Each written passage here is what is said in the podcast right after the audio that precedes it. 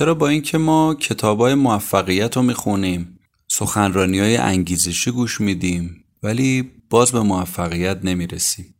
مشکل از این کتاب است مشکل از این سخنران است یا اینکه نه مشکل اصلا چیز دیگه است؟ نویسنده کتاب برتری خفیف معتقده که دستورالعمل هایی که تو همون کتاب ها و اون سخنران ها به ما دادن رو ما انجام ندادیم. قدم های کوچولویی که باید هر روز بر می داشتیم و کارهای ساده که باید هر روز انجام می‌دادیم رو ندادیم و در نتیجه باعث شد به موفقیت هم نرسیم.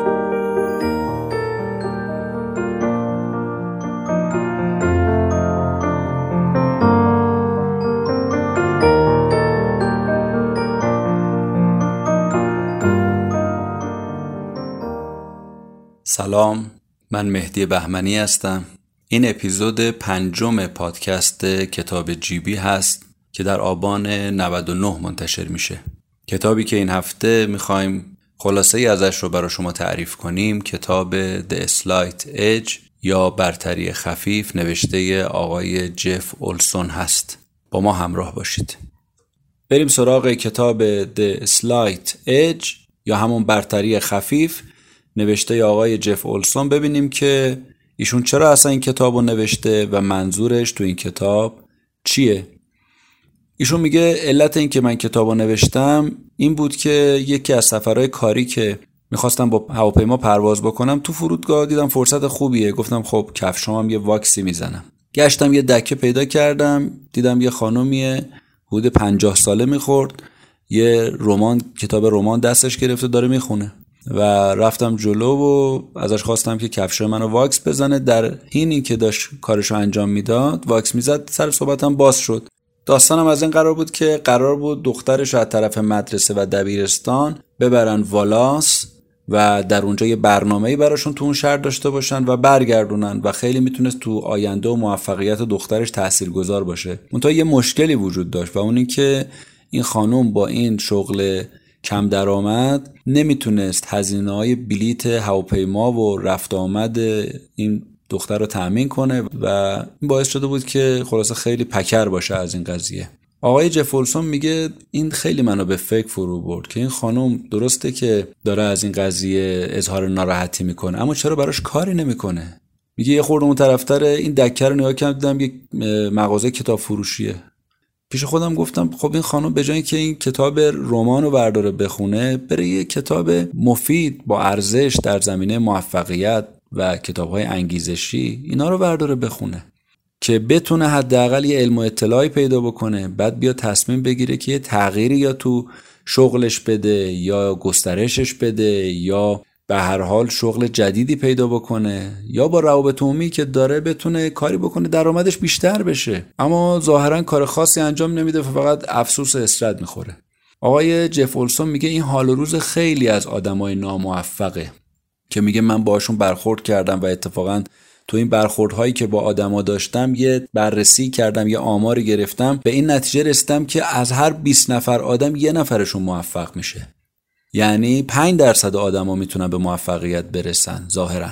و علتش چیه؟ اولین سوالی که مطرح می‌کنه همینه. میگه علتش چیه که آدما به موفقیت نمی‌رسن؟ همه آدما دوست دارن موفق بشن همه آرزو موفقیت دارن. هیچ کس نیست بگه من نمی‌خوام موفق باشم. اما چرا همه نمی‌رسن؟ چرا یه عده خاصی می‌رسن؟ اینا مگه کیان؟ چیان؟ مگه چه ویژگیهایی دارن؟ باهوشترن با استعدادترن با اصل و نسبترن؟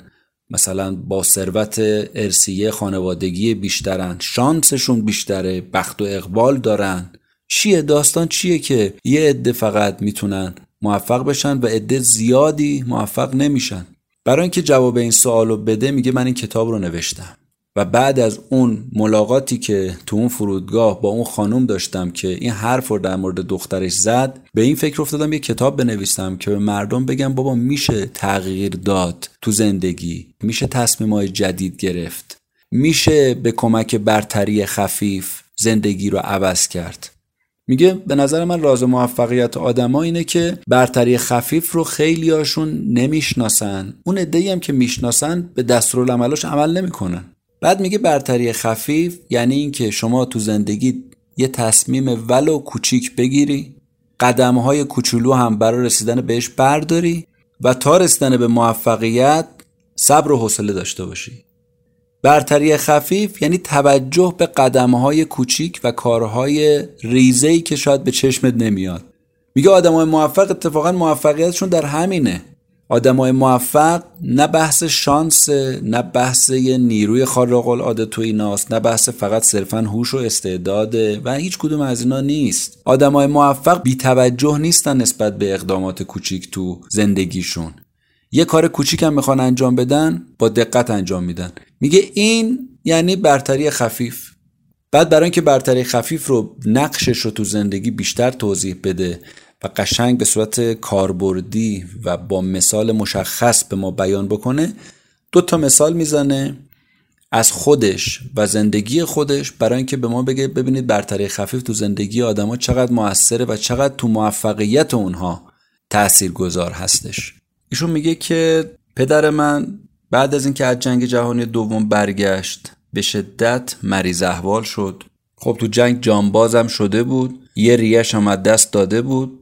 این مریضیش ادامه پیدا کرد تا اینکه تو چهل سالگی متاسفانه فوت کرد. و اینقدرم وقتی بابام فوت کرد فقیر بود که هیچی از خودش نداشت به جا بذاره و فقط همون پرچم آمریکا که تو مراسم تشییع جنازه پدرم به نظامی ها می‌دادن به پسر ارشد نظامی ها می‌دادن به من دادن و اون موقع من یازده سالم بود که بابا ما دست دادم. خب متقابلا با رفتن پدرم مادرم شده بود سرپرست خونه مجبور بود کار کنه تا دیر وقتم کار می‌کرد. میومد خونه کارهای خونه رم بعد انجام می‌داد غذا برامون درست می‌کرد دوباره صبح همین برنامه سر کار رفتنش اومدنش ولی گلایه و شکایتی مادرم نداشت. مادر آرومی بود و من در کنارش خوب و خوش بودم. روزا همینجوری میگذشت و منم همینجوری سنم بالاتر میومد و وقتی به سن جوانی رسیدم یه چند تا موفقیت کوچیک به دست آوردم.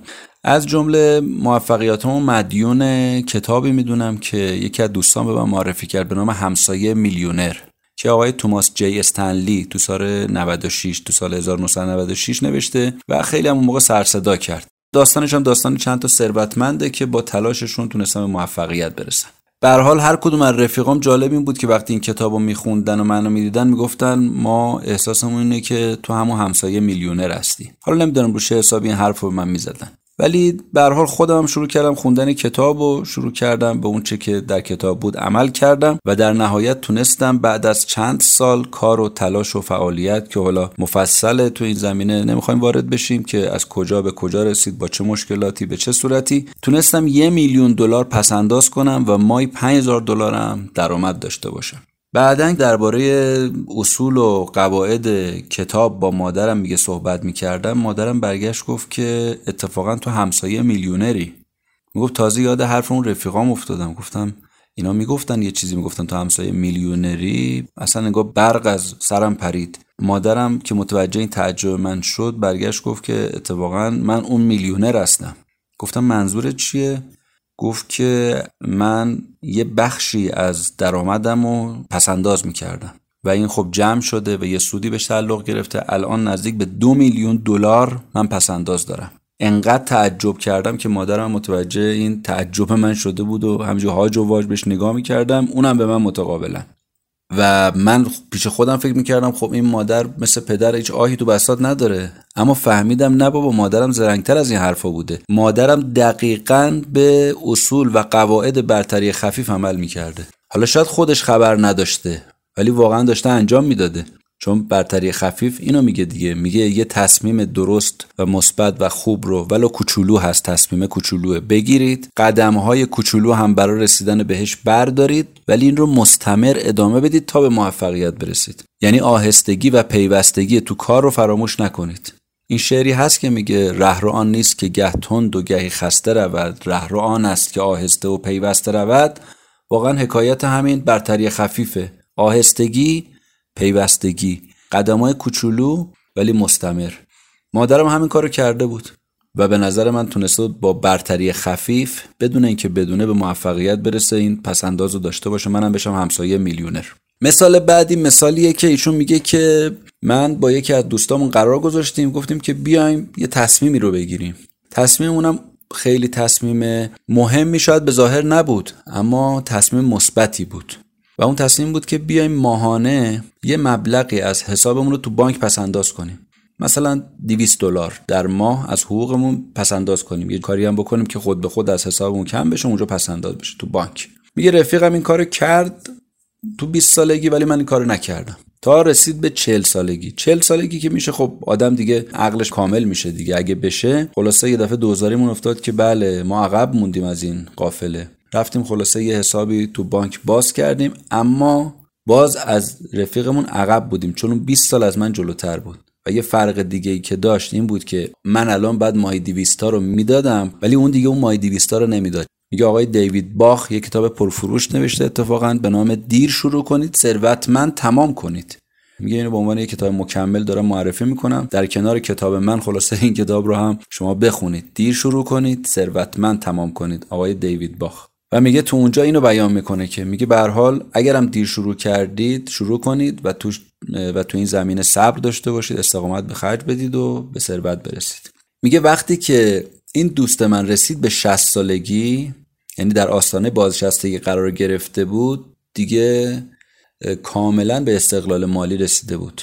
با ماهی 200 دلار پس انداز و با اون سودهایی که بهش تعلق گرفته بود تونسته بود که خودش رو به خودکفایی برسونه. میگه اینم یه نمونه یه مثال دیگه از برتری خفیف که شاید من و رفیقم اصلا نمی‌دونستیم این اسمش برتری خفیفه. اما همین بود دیگه. به حال ما برتری خفیف رو انجام داده بودیم. در عمل نشون داده بودیم که از اون روش تبعیت کردیم. قدم های کوچولو مای دیویستا یعنی مثلا به فرد ده درصد از اون درآمدمون رو که شاید خیلی به حساب نیاد اما اولش قبل از اینکه به درآمد ما بخوایم دست بزنیم گذاشتیم کنار. شاید به حساب نمی اومد خیلی دیویستا ولی در آینده دیدیم که گفتیم اون صبر و حوصله اگه باشه در نهایت این کار خودش رو می‌کنه. یادم اومد اینجا بگم که چرا من گفتم این ده درصده از کجا گفتم اینو چطور به ذهن من رسیده؟ به خاطر اینکه قبلا تو کتاب ثروتمندترین مرد بابل خونده بودم که نویسنده کتاب اونجا میگه که ده درصد از درآمدتون رو اگر شما پس انداز بکنید به زودی می‌تونید به استقلال مالی توی سن مثلا مشخصی 50 سالگی 60 سالگی برسید و دیگه اصلا نیاز نباشه کار بکنید دغدغه پول رو داشته باشید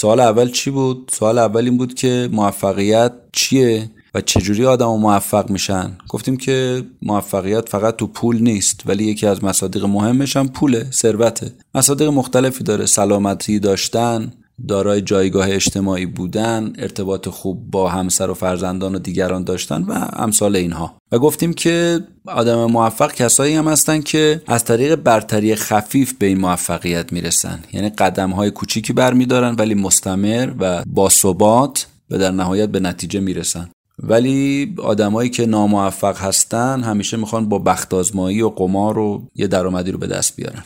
آدم موفق هیچ وقت دور اینجور موارد گفتیم نمیگردن. می‌خوام بریم سراغ این سوال سوال دوم که با اینکه برتری خفیف انقدر مهمه چرا خیلیا نمی‌دونن و اگرم بدونن چرا به کار نمیبندن؟ سه تا جوابیشون میده. جواب اولش اینه که میگه معلومه دیگه برتری خفیف خیلی راحته خیلی آسونه. بعضی چیزا از بس آسونه آدم بهش توجه نمی‌کنه بی خیالش میشه. چند دلار پسنداز در ماه یا هفته با یه مبلغ کم میگه مگه چقدر سختی داره؟ اما نمی‌کنیم خیلی آمون یا به عنوان مثال ورزش کردن برای اینکه سلامتیمون تأمین بشه با روزی ده 15 دقیقه حتی تو خونه و یا پیاده روی حتی تا محل کار میگه چقدر زحمت می‌بره. هیچی خیلی کم و ناچیز. اما از بس ناچیزه و راحته و آسونه آدم به چشمش نمیاد. یا مثلا روزی ده صفحه کتاب خوندن. تا آخر سال ببینید چند تا کتاب رو آدم می‌تونه تموم کنه. اما نمی‌خونن مردم. کتاب نمی‌خونن خیلی ها کتاب خونا خیلی کمن. اصلا حوصله ندارن کتاب بخونن. و نمی‌دونن که چه خسارتی دارن بهشون وارد میشه. یا مثلا نمونه دیگه برتری خفیف این که به فرض روزی یه بار به همسرمون بگیم دوستش داریم. ابراز علاقه بهش بکنیم. این دوست داشتنه یه بار در روز یه بار در هفته نمی‌دونم یک بار در ماه هر جوری که خودتون می‌دونید. من چی بگم دیگه؟ این مگه چقدر وقت می‌بره؟ چقدر سخته؟ خیلی آسونه.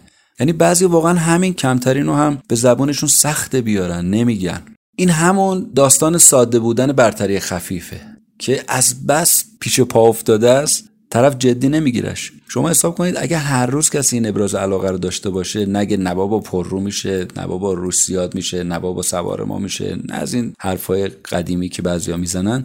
چه زندگی هایی که تغییر پیدا می‌کنه به این شکل؟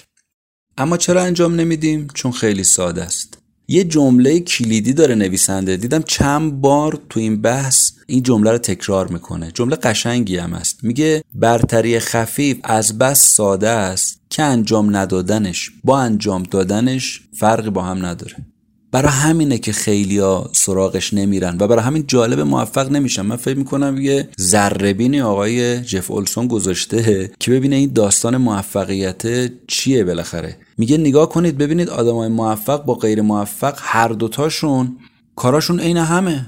یعنی یه سری کارهای ثابتی روتینی دارن می‌خورن میخوابن ارتباط با دیگران دارن.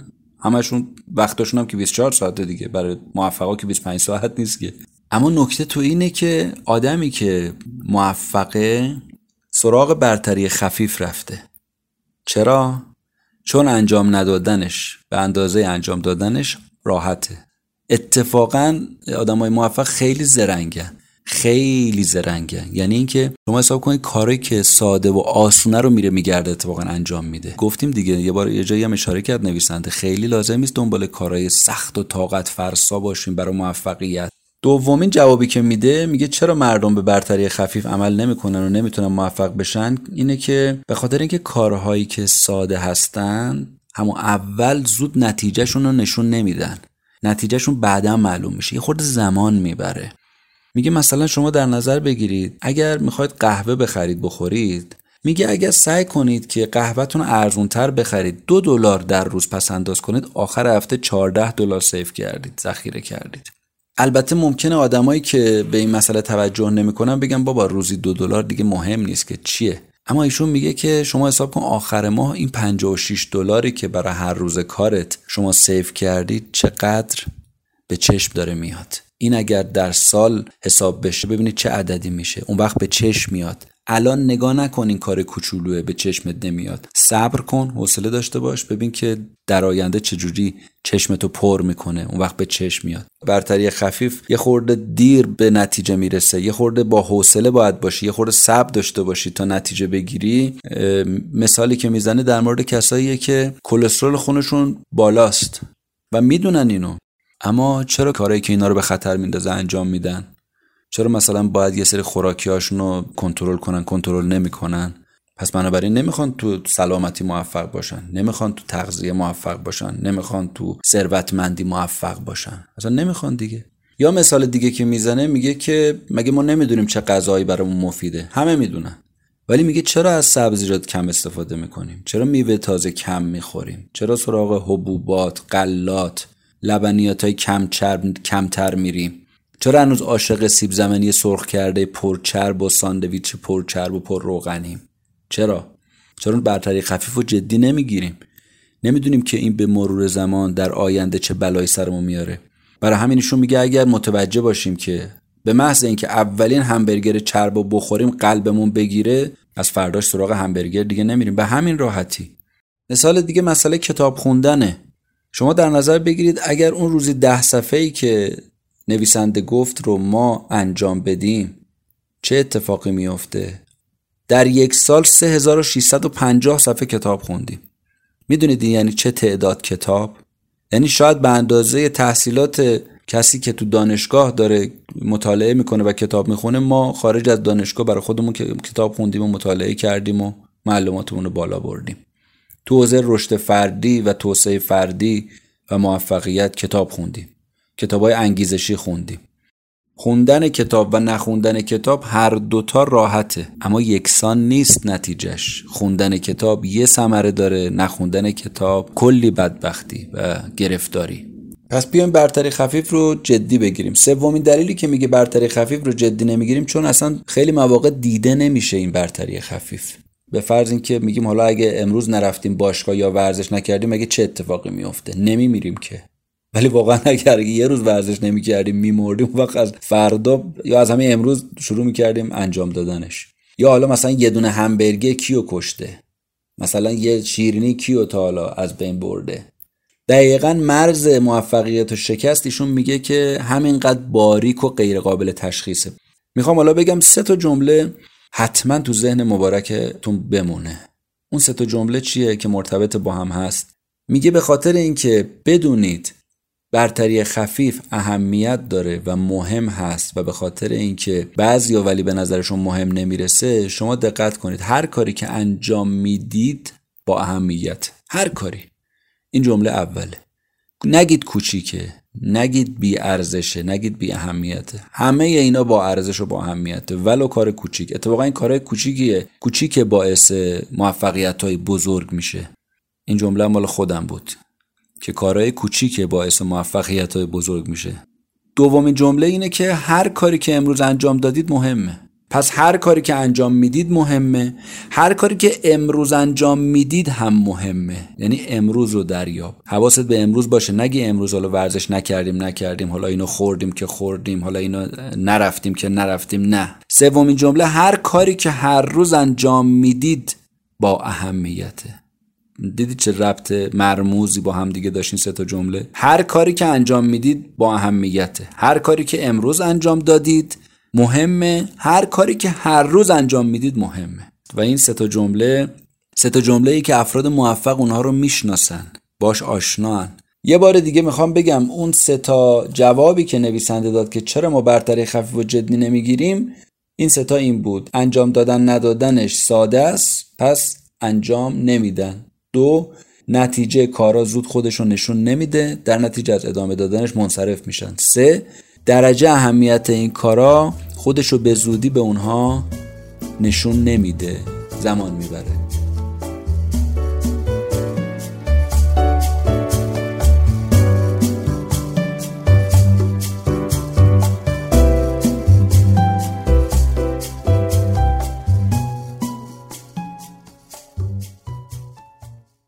یه نکته خیلی مهمی رو ایشون بیان می‌کنه که من می‌خوام به عنوان سوال سوم مطرح کنم و اونم اینه که چرا وقتی که ما تصمیم می‌گیریم یه کاری رو انجام بدیم امروز انجام میدیم فردا که می‌خوایم شروع کنیم انجام بدیم از خواب که بلند میشیم چرا انگیزه برای انجام اون کار ساده برای اون روز نداریم؟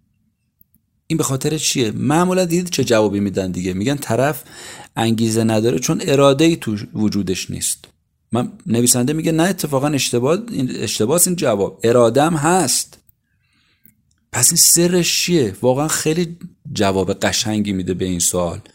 من ندیدم جای کسی اینجوری این جوابو داده باشه. خیلی برای خودم جالب بود منحصر به فرد بود. میگه جوابش تو یک کلمه است. زمان. زمان قدرت زمان. ارادم داره اما زمان از اون کار نگذشته که این نتیجه رو ببینه. نتیجه رو که چون نمی‌بینه همین الان این انگیزش هم از دست میده.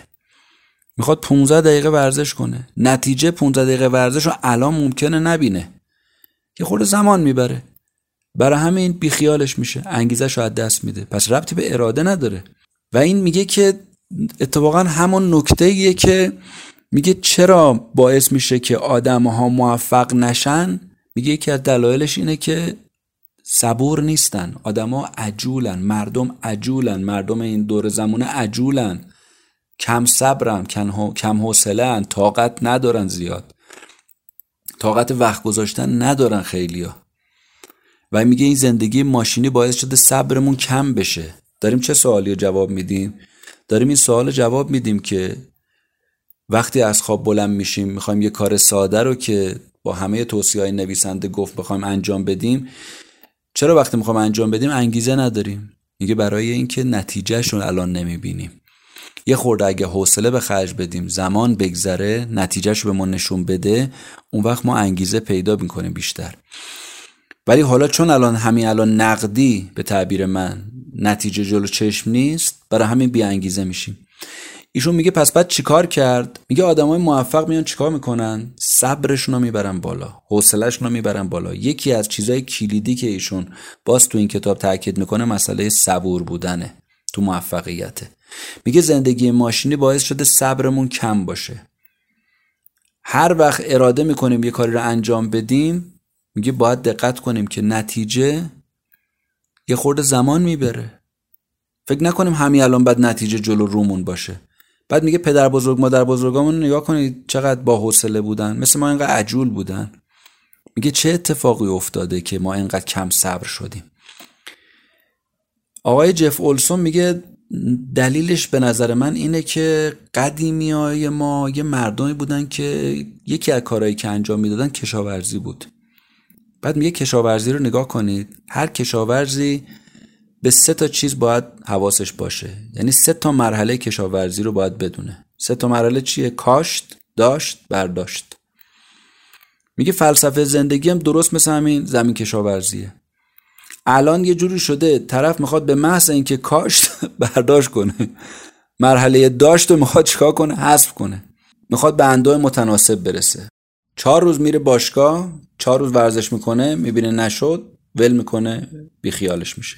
نویسنده میگه دقت بکنید چرا مردم الان هی میرن سراغ قرعه کشی و بختازمایی و برنده شدن تو جوایز بانکی و حالا بعضیا که قمار بازن قمار و اینا. میگه چرا؟ میگه برای اینکه تحمل سختی و زحمت رو ندارن.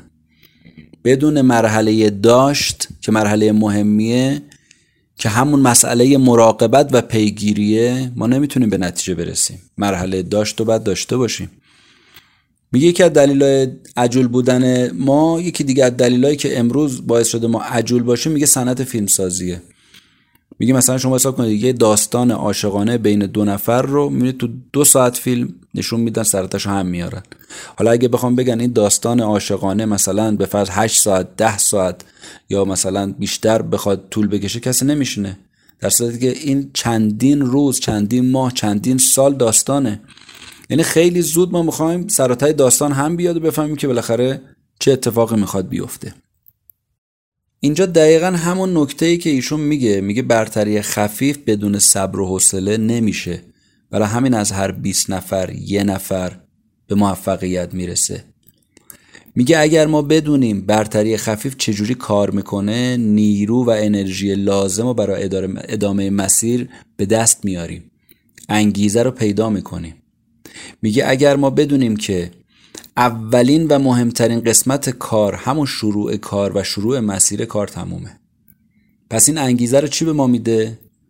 اون انگیزه رو به ما چگونگی کارکرد برتری خفیف میده. چیه اون؟ زمان. زمان بره حوصله می‌خواد. اولین قدمم مهمترین قدمه. حالا که خواهی شروع کنی قدم اول رو ولو کوچولو بردار. ادعای آقای جف اولسون اینه. میگه من به شما قول میدم توی بازه سه تا پنج ساله شما با به کارگیری اصول برتری خفیف بتونید به موفقیت برسید. سه تا پنج سال.